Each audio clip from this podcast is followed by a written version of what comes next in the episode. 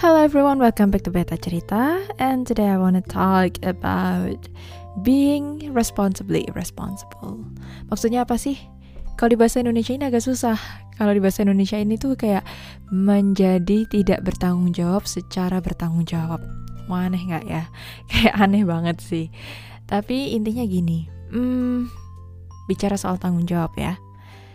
Saya yakin semua orang punya level tanggung jawab yang berbeda. Tapi yang jelas, tidak pernah satu orang tuh tanggung jawabnya tunggal. Karena apa? Karena kita tuh diciptakan sebagai makhluk yang multiperan.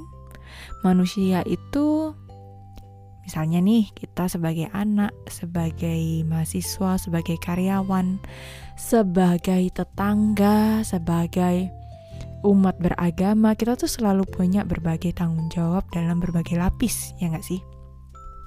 Dan ada tanggung jawab yang sifatnya prioritas, yang emang harus banget kita penuhi, dan ada tanggung jawab yang mungkin less urgent dan less bisa diprioritaskan gitu. Bisa kalau dikerjain cepet ya bagus, kalau kita kerjainnya santai juga nggak apa-apa gitu. Nah, masalahnya kita tuh suka nambah tanggung jawab yang sebenarnya nggak prioritas. Bahkan saya bilang sebenarnya itu adalah sebuah tanggung jawab semu. Maksudnya apa, Be? Ketika kita berusaha bertanggung jawab atas sesuatu yang sebenarnya di luar kontrol kita. Menarik ya. Padahal kita nih tahu nih, kita punya tanggung jawab prioritas. Misalnya, kita yang lagi kuliah, kita punya tanggung jawab menyelesaikan studi. Kita yang bekerja, kita punya tanggung jawab menyelesaikan tugas-tugas profesional kita. Sebagai anak, kita punya tanggung jawab untuk menjaga hubungan dengan anggota keluarga lainnya misalnya. Tapi ibarat kayak gini deh, ibarat kita lagi naik kendaraan, kita lagi buru-buru pergi ke suatu tempat nih. Misalnya yang kuliah mau ngampus, yang kerja mau ngantor, atau kalian mau pergi ke suatu tempat memenuhi undangan dari sahabat kalian. Kalian udah tahu nih kalian mau kemana, dan itu menjadi prioritas tanggung jawab kalian pada saat itu. Nah, ternyata di tengah jalan macet, jalanan macet, orang udah pada gusar gitu ya, udah mulai klakson dan lain sebagainya. Kok iya ada orang yang kurang hati-hati. Dia nabrak kamu dari belakang. Nggak parah sih sebenarnya. Cuma kita wajar dong ya kalau kita ngerasa sebel. Duh, aku lagi berhenti kok ditabrak dari belakang. Wajar ya kalau kita ngerasa sebel. Tapi kamu punya pilihan nih. Kamu mau ajak dia berantem dulu, berdebat dulu, atau misalnya kamu mau tinggalin dia dan lanjutin perjalanan kamu, tapi kamu tetap sebel. Ya, itu pilihan kamu. Tapi kalau lihat situasinya, misalnya yang mau kerja, kamu udah kayak tinggal 15 menit, 10 menit lagi bakalan masuk. Kalau kamu telat juga akan terrecord telat gitu ya. Kamu yang kuliah juga, kamu 10-15 menit lagi bakal masuk. Dan kalau kamu telat, kamu bakal ketinggalan banyak misalnya. In that kind of situation, what would you do? Mungkin kita punya jawaban yang berbeda. Tapi kalau saya, mungkin saya akan memilih prioritas saya. Saya tahu bahwa mungkin berantem sama yang nabrak saya itu akan jadi memuaskan. Tapi saya juga sadar yang dia tabrak itu cuma slightly banget gitu loh, bukan kerusakan yang parah. Jadi kalau saya ribut sama dia, sebenarnya itu hanya untuk pemuasan emosi dan pelampiasan frustrasi saya karena ini kenapa macet dan saya nggak bisa jalan-jalan, nggak bisa keluar dari kemacetan ini. Padahal saya punya tempat tujuan dan saya sudah hampir telat gitu. Itu hanya akan sesaat. Mungkin saya bisa melampiaskan rasa sebel aja gitu. Tetapi apa poinnya kalau saya sampai ke tempat tujuan saya telat dan prioritas utama saya jadi nggak terpenuhi? Yang rugi siapa? Ya, saya sendiri. Gitu juga dalam kehidupan. Kenapa sih kok saya pakai topik kita sesekali harus belajar bertidak tanggung jawab? Karena sebenarnya kadang-kadang memilih untuk tidak bertanggung jawab adalah sebuah bentuk tanggung jawab itu sendiri. Misalnya apa?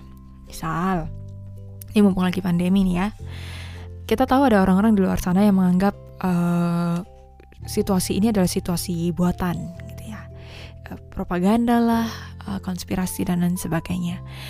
Regardless sih ya, regardless anggapan seperti apa yang mereka punya gitu, kita tahu bahwa di luar sana, di rumah sakit itu sudah overload. Kita tahu dokter-dokter kita sudah berjuang sangat keras, perawat-perawat kita sudah berjuang terlalu keras bahkan. Kalau kita mau dan berhenti sampai poin ribut-ribut sama orang yang menafikan situasi ini, ya bisa juga sih. Masalahnya, pertanyaannya, apakah itu tanggung jawab kita? Mungkin ada sebagian dari kita yang bilang, ya orang seperti itu harus tahu, harus diedukasi dan harus apa. I'm not gonna deny, I was in that point of frustration juga ya. Kayak, duh orang-orang ini kok gak bisa diatur sih? Dia gak paham apa keyakinannya itu bisa membuat orang-orang yang rentan jadi dalam bahaya gitu. Tapi then I realized it is not my responsibility to change their mind. Emosi orang lain, hati orang lain, perasaan dan pemikiran orang lain, itu gak selalu harus jadi tanggung jawab saya. Ya kan? Gak semua masalah di dunia ini harus diselesaikan oleh kita saat ini juga. Gak semua masalah di dunia ini harus jadi tanggung jawab kita. Intinya adalah kita harus belajar memisahkan mana tanggung jawab yang memang harus kita kerjakan, prioritas kita, dan mana tanggung jawab yang sebenarnya bisa didelegasikan kepada manusia lainnya, termasuk didelegasikan kepada si pemilik masalah itu sendiri gitu. Saya pernah ngobrol nih sama salah satu teman baik ya. Kebetulan kami berdua itu tipe-tipe orang yang suka dengar cerita orang gitu, yang mudah menjadi kawan cerita lah gitu. Singkatnya sih ada suatu titik di mana kami ngobrol tentang ini ya, kok kita seringnya malah mendahulukan kepentingan orang lain gitu loh. Maksudnya dalam arti kita jadi 911-nya orang lain gitu ya, tapi ketika kita sendiri yang sedang membutuhkan, kita jadi nggak available buat diri kita sendiri gitu. Jadi kesulitan available buat diri kita sendiri. Dan disitu loh saya jadi ikutan berpikir gitu loh. Iya juga ya gitu loh. Kalau semua hal di dunia ini menjadi tanggung jawab kita, termasuk kesulitan-kesulitan yang dialami orang lain, semuanya menjadi tanggung jawab kita, kita malah bisa-bisa kalau tidak bijak, kita malah jadi melalaikan tanggung jawab kita terhadap diri sendiri. Ya kan? Karena pada dasarnya apa yang ada di luar diri kita itu sesuatu yang di luar kontrol kita, dan gak semua hal yang ada di luar kontrol kita itu bisa kita alihkan ke dalam lingkaran sesuatu yang bisa kita kontrol gitu.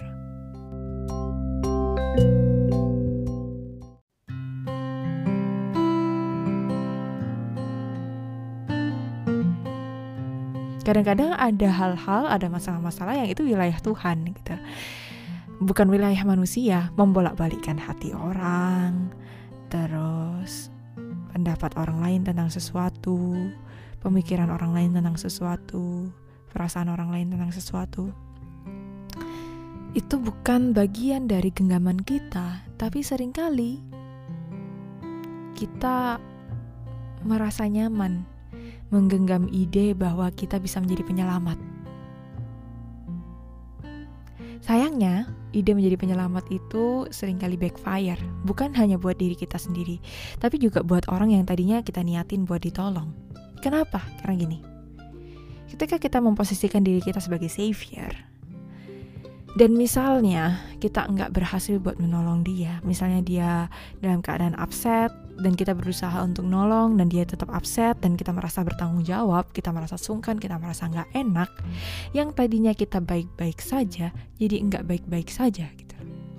Saya suka pakai metafor yang sering dipakai sama salah satu dosen saya dulu di psikologi. Beliau tuh bilang gini, ketika kamu berpikir untuk menolong seseorang, pastikan kamu itu dua kakimu tuh ada di dua sisi yang berbeda. Kita ibaratkan kapal nih, kita lihat kapal teman kita di tengah danau lagi kena bocor, sehingga air masuk dan bisa tenggelam. Untuk bisa menolong teman kita, apa yang bisa kita lakukan? Kita bawa kapal sendiri yang nggak bocor, mendekat ke kapal dia, satu kaki di kapal kita sendiri, satu kaki di kapal dia buat nolongin, ya nggak? Buat ngeraih dia. Kalau kita dua-dua kaki ada di kapal dia, apa yang terjadi? Ya tenggelam bersama-sama, tenggelam berdua, apa poinnya? Ya kan? Intinya adalah yang mau saya bilang adalah it is important for us untuk memilah yang mana tanggung jawab kita dan yang mana yang bukan tanggung jawab kita.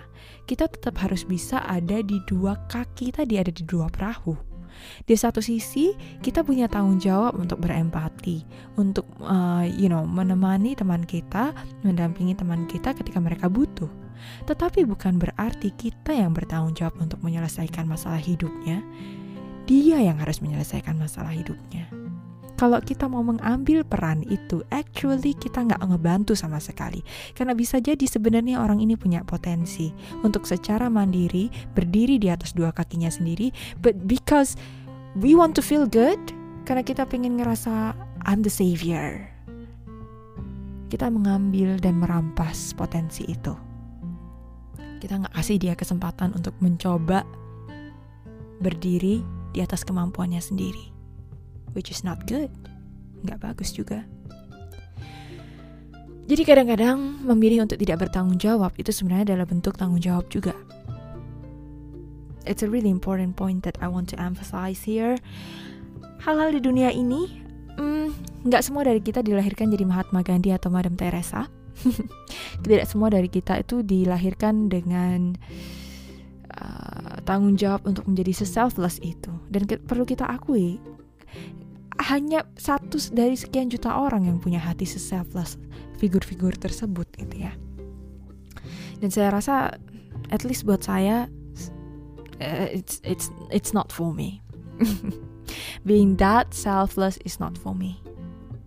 Tadinya saya juga adalah orang yang emotional, kayak emotion sponge gitu loh, kayak mudah sekali terpengaruh oleh emosi orang lain, mudah sekali merasa bertanggung jawab terhadap perasaan orang lain. Mungkin karena ada satu dan lain hal ya, maksudnya kalau saya berefleksi kembali terhadap histori kehidupan saya ya, ada banyak fase di kehidupan saya itu saya tidak punya pilihan selain mengesampingkan perasaan diri saya sendiri dan mendahulukan perasaan orang lain. Then it end up shaping me into someone yang seperti itu, yang jadi spawn gitu. Kalau orang lain upset, saya bisa jadi lebih upset gitu. Benar secara empati, mungkin itu terlihat, wah bagus dong, kamu bisa berempati. Yes, but talking about empathy, kita harus bisa memanage itu dengan sehat juga, ya kan? Kamu nggak bisa nolongin orang perahu bocor ketika perahumu sendiri bocor. Kamu harus tolongin, pastikan dirimu sendiri aman dulu, pastikan dirimu sendiri sehat, pastikan dirimu sendiri jernih sebelum ingin menolong orang lain. Kalau kamu mau menolong orang lain tapi sebenarnya kamu sendiri tidak dalam keadaan prima untuk menolong, bisa jadi korbannya dua. Kalau kata salah satu videonya Dr. Jimmy Adrian tuh ya, beliau psikiater, jangan sampai mindset ingin menolong itu malah jadi senjata makan tuan. Ya, hanya karena kamu ingin merasa I'm the savior gitu. Korbannya dua, bisa kamu sendiri dan teman kamu. Yang tadinya niatmu adalah menolong, sekarang malah temanmu nggak tertolong dan kamu pun jadi ikutan tidak tertolong. Which is dangerous, ya nggak? Malah bahaya gitu. Ya, intinya adalah, ya ini masing-masing lah ya. Saya nggak bisa point out what is exactly tanggung jawab yang tambahan, tanggung jawab prioritas masing-masing orang di luar tanggung jawab prioritas masing-masing orang itu bisa jadi berbeda. Tapi intinya I wanna ajak kamu untuk take care of yourself, untuk lebih memilih dan memilah mana tanggung jawab yang perlu kamu jadikan prioritas dan mana tanggung jawab yang sebenarnya hanya hanya tanggung jawab tambahan. Yang kamu nggak kerjain pun juga bukan tanggungan kamu. It's not your obligation to fix that problem. Otak kita tuh kan kayak RAM ya, kayak RAM HP atau RAM laptop atau RAM tablet. Makin banyak dipakai dan makin banyak isinya, makin lemot dia bisa-bisa. Ya enggak. Dan ketika kita lemot, performa kita jadi enggak bagus. Tadinya pengen menolong, malah enggak bisa menolong, dan malah ngerugiin diri sendiri. End up, nobody is being helped. So my point is, you deserve to set your boundaries. You deserve to tell yourself, this is not your responsibility. Ini bukan tanggung jawab saya. Peduli? Boleh. Mengorbankan diri sendiri hanya untuk merasa menjadi penyelamat? Enggak boleh. I'm still learning. Aku pun sampai sekarang juga masih sangat-sangat belajar. Dan masih seringkali harus mengingatkan diri saya sendiri bahwa this is not my responsibility. Dan kadang-kadang keputusan untuk tidak bertanggung jawab once more adalah sebuah bentuk tanggung jawab itu sendiri. So thank you for listening today. In case nobody had told you this, I want to tell you that you are beautiful, you are precious, and you are loved. I'm Betari. See you next time.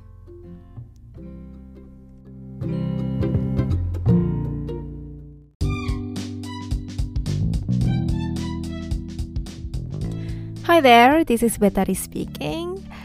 Mungkin kamu udah dengar informasi ini dari Instagram atau rekomendasi dari teman kamu. But kalau belum, I would like to introduce Beta Cerita Reframe, program baru dari Beta Cerita berupa lingkaran diskusi online bersama mentor-mentor pilihan dan teman-teman sefrekuensi. Topiknya ganti-ganti tiap minggu, ada macam-macam, dari topik akademis sampai topik yang romantis. Kita biasanya lakukan webinar ini melalui fitur Zoom di Zoom Room Beta Cerita.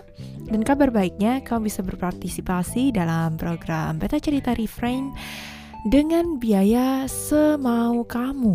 Jadi kamu bisa bayar seberapapun, sejumlah seberapa kamu menghargai investasi terhadap pertumbuhan dirimu sendiri. Kamu bisa cek jadwalnya di Instagram @betariaisah.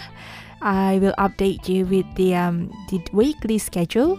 Dan program ini terbatas cuma sampai bulan ini dan bulan depan. So, jangan sampai kelewatan topik favorit kamu. Nyalain notification if necessary. And I'm excited to see you in one or more sessions of Beta Cerita Reframe. Thank you for listening. See you next time.